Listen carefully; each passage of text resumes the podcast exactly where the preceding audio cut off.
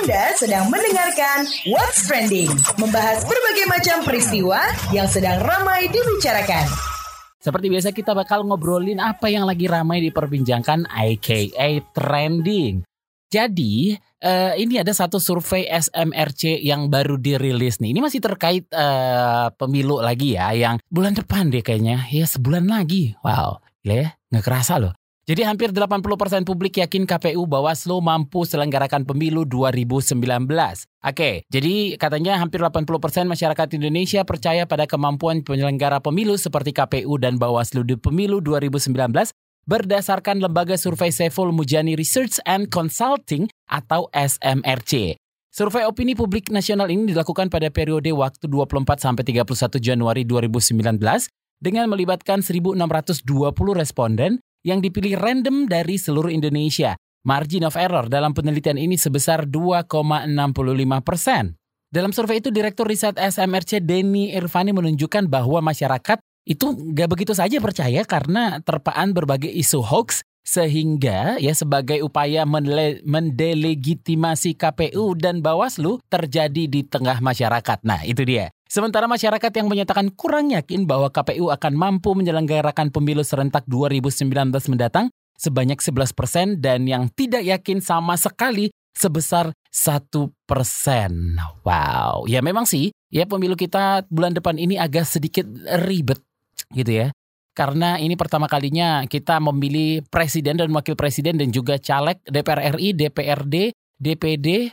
Udah itu aja ya? Apalagi sih? Nah.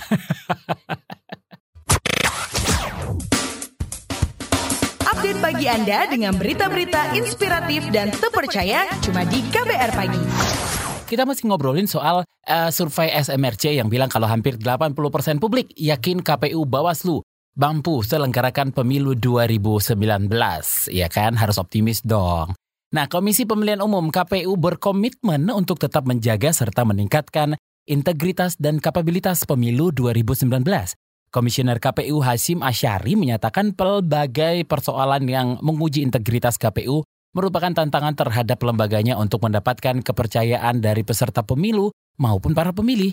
Menurutnya, berbagai isu seperti kabar surat suara yang sudah dicoblos dalam tujuh kontainer, terus juga um, netralitas KPU dan kotak suara berbahan dasar karton harus disosialisasikan permasalahan serta penanganannya agar tidak ada pihak yang dirugikan. Kita langsung saja bahas bersama Komisioner KPU Hashim Asyari. Selamat pagi Pak Hashim, bagaimana tanggapan KPU mengenai survei SMRC terkhusus untuk hal-hal yang mempengaruhi tingkat kepercayaan publik? Survei dari SMRC ini ada tiga isu yang diangkat ya soal netralitas KPU, kemudian yang kedua soal penggunaan kotak suara dari bahan karton itu, kemudian yang ketiga berkaitan dengan isu tentang apa namanya surat suara tujuh kontainer yang katanya sudah dicoblos itu. Nah terhadap isu kotak surat suara yang tujuh kontainer sudah dicoblos itu kan ternyata publik bagian besar tidak percaya ya, dan memang nyatanya tidak ada. Kemudian yang kedua berkaitan dengan netralitas eh, KPU sebagian besar juga publik juga percaya kepada KPU. Nah yang jadi problem ini bagi KPU ya menjadi tantangan adalah soal kepercayaan terhadap keamanan penggunaan kotak suara yang berbahan dari karton itu. Kalau dari segi bahan itu sudah dipertimbangkan ya bahwa kemudian cuacanya ada hujan, kena air, ini yang diupayakan agar tidak terkena itu. Nah, karena itu sudah kita instruksikan agar situasi yang sekarang ini artinya cuaca yang tidak menentu, kadang hujan, kemudian sampai banjir ini supaya kemudian disiapkan untuk agar aman. Nah, gimana nih Pak meyakinkan publik soal KPU mengantisipasi surat suara yang rusak? Mekanismenya begini, e, ketika surat suara datang ke KPU kabupaten itu kemudian kan disortir ya. Disortir itu dalam arti satu dihitung jumlahnya sudah sesuai atau belum. Kemudian dicek apakah jenis yang diperlukan di daerah itu sudah lengkap atau belum. Kemudian ketiga apakah kualitas cetakannya terpenuhi atau tidak. Maksud saya kira-kira menimbulkan persepsi bahwa surat suara ini sudah digunakan, sudah dicoblos atau tidak. Nah berdasarkan beberapa kategori itulah yang kemudian masing-masing KPU kabupaten kota kami minta untuk melapor kalau ditemukan, nah, misalnya kurang atau apa begitu ya. Dan teman-teman Panwas karena mereka tugasnya mengawasi, maka juga KPU memberikan akses ke tempat-tempat untuk pelipatan dan untuk tempat-tempat pemeriksaan surat suara itu. Kalau memang ada, maka kemudian bisa dilakukan dengan dua cara. Kalau Bawaslu Kabupaten Kota menemukan itu, ya disampaikan ke KPU Kabupaten Kota. Kalau laporannya sampai ke KPU eh, ke Bawaslu Pusat, ya Bawaslu Pusat menyampaikan kepada KPU Pusat temuannya apa, jumlahnya berapa, ada di mana. Nah itu kemudian kami yang akan memeriksa kalau memang betul dan kemudian e, berpengaruh ya kemudian akan kita lengkapi ya. Kalau mengantisipasi kecurangan di TPS gimana nih Pak? Intinya begini ya, dalam pemilu di TPS kalau ada orang mau curang itu nggak bisa sendirian. Kalau mau curang, mau nakal itu harus berjamaah. Karena apa? E, diamankan ber, dengan berbagai macam cara dan diamankan oleh berbagai macam pihak. Makanya saya katakan tadi itu bahwa kalau ada orang mau mencoba manipulasi nggak bisa sendirian, ya harus berjamaah. Dan kayaknya kalau mau manipulasi berjamaah kan nggak mungkin. Karena yang namanya manipulasi pasti ada yang merasa diuntungkan, pasti ada yang merasa dirugikan. Dan dalam konteks pemilu tidak ada pihak yang ingin dirugikan. Artinya apa dengan itu pasti akan berusaha untuk menjaga semua. Terima kasih Komisioner KPU Hashim Asyari. Jangan lewatkan keseruan topik dari dua host KBR Pagi cuma di What's Trending. Kita masih ngobrolin soal survei yang baru saja dikeluarkan oleh SMRC yang bilang hampir 80% publik yakin KPU Bawaslu mampu selenggarakan pemilu 2019.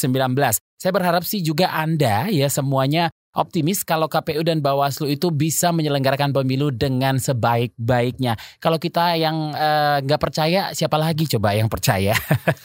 Ini ada beberapa cuitan yang rame di media sosial yang bilang kalau uh, dari at Robi Yusuf 14, pemilu 2019 menghadirkan kebaruan dan konteks proses penyelenggaraan pem kepemiluan untuk pertama kali dalam sejarah kepemiluan Indonesia. Pemilu 2019 diselenggarakan serentak antara pemilihan presiden Pilpres dan pemilihan legislatif. Kalau dari Ed Berjuang bilang, kami titip amanah kepada Anda, Anda dan Anda. Karena bila amanah kejujuran penyelenggara tidak ada, mau jadi apa negara kita? Ayo KPU, kami dukung kerja besarmu mewujudkan pemilu jurdil. What's Trending? Membahas berbagai macam peristiwa yang sedang ramai dibicarakan. Dari hasil wawancara, ya, dengan lebih dari 1.600 responden, SMRC itu menemukan fakta jumlah orang yang tidak percaya KPU bisa bersikap netral. Jadi mencapai 13 persen atau 25 juta orang. Direktur Riset SMRC Denny Irvani menilai sejumlah 25 juta orang itu bisa sangat menyulitkan KPU dan Bawaslu andai mereka termobilisasi. Uh, oke. Okay. Sementara Perkumpulan untuk Pemilu dan Demokrasi atau Perludem menilai mayoritas publik yang percaya KPU dan Bawaslu mampu melaksanakan adalah kabar baik dan capaian yang tidak mudah. Selengkapnya bersama Direktur Perludem ada Titi Anggreni. Mbak Titi, bagaimana Anda melihat survei uh, hasil survei ya yang menyebut mayoritas publik yakin KPU Bawaslu mampu selenggarakan pemilu 2019. Sebuah kabar baik ya bagi penyelenggara pemilu di tengah kompleksitas dan juga diskursus yang berkaitan dengan kinerja dan kredibilitas mereka di dalam penyelenggaraan pemilu terutama di tengah serbuan dan hantaman e, berbagai berita hoax yang ternyata bergeser kalau dulu e, mayoritas terhadap peserta sekarang juga menyasar penyelenggarakan. Jadi 80% itu menurut saya juga bukan sesuatu yang mudah karena itu diperoleh ketika berbagai serangan hoax itu luar biasa bertubi-tubi menyerang penyelenggara pemilu begitu. Itu menurut saya jadi modalitas yang sangat luar biasa bagi KPU untuk betul-betul berkonsentrasi e, memberikan dedikasi dan kerja terbaik mereka untuk menyelenggarakan pemilu 2019 yang merupakan pemilu paling historikal dan juga monumental ya karena pertama kali pemilu diselenggarakan serentak antara pileg dan pilpres. Beban kerja juga sangat besar karena menggabungkan proses pemilihan lima posisi sekaligus dengan lima surat suara dan mereka menyelenggarakan pemilu di tengah kompetisi yang sangat terpolarisasi dan terbelah. Apa yang Anda lihat sebagai tantangan KPU? Jadi tantangan besar bagi KPU itu justru menjaga betul-betul uh, soliditas dan integritas kelembagaannya. Jangan sampai karena misalnya ada kelalaian, kecerobohan ataupun manipulasi oleh segelintir oknum, kepercayaan itu menjadi luntur. Apalagi di tengah era keterbukaan teknologi digital yang begitu berkembang luar biasa. Jadi uh, ini juga jadi PR ya. Jadi selain jadi motivasi, jadi semangat suntikan memberikan energi baru bagi KPU untuk bekerja terus lebih baik dan sebenarnya juga jadi ujian bagi KPU untuk menjaga soliditas dan integritas internal mereka. Jadi KPU mestinya punya pengawasan internal yang jauh lebih baik lagi, membangun kultur kerja lembaga yang terbuka, memastikan setiap jajarannya tidak ada yang menyimpang dari komitmen organisasi untuk menyelenggarakan pemilu yang berintegritas dan demokratis. Nah, ngomongin soal publik yang tidak percaya, menurut Anda bagaimana harus disikapi? Harus diakui bahwa kepercayaan 100% itu hampir tidak mungkin bisa dicapai gitu ya. Apalagi di tengah serangan uh, hoax yang uh, menimpa penyelenggara pemilu kita, informasi akhir-akhir ini yang juga bisa jadi kemudian mempengaruhi persepsi publik terhadap penyelenggaraan pemilu. Jadi uh, apa mereka mestinya uh, uh, bisa apa uh, melakukan otokritik untuk diri mereka sendiri yang 20% itu kira-kira kenapa gitu ya. Nah, dan 80% itu bukan membuat mereka jumawa gitu. Akhirnya malah mengurangi uh, kontrol ataupun pengawasan di internal mereka. Yakin itu kan bisa jadi karena masyarakat sebenarnya uh, memberikan harapan terbaik mereka pada KPU. Baik, terima kasih Direktur Perkumpulan untuk Pemilu dan Demokrasi atau Perludem ada Titi Anggreni. What's Trending? Membahas berbagai macam peristiwa yang sedang ramai dibicarakan. Saya Don Brady pamit. Besok ketemu lagi ya. Salam. KBR, inspiratif, terpercaya.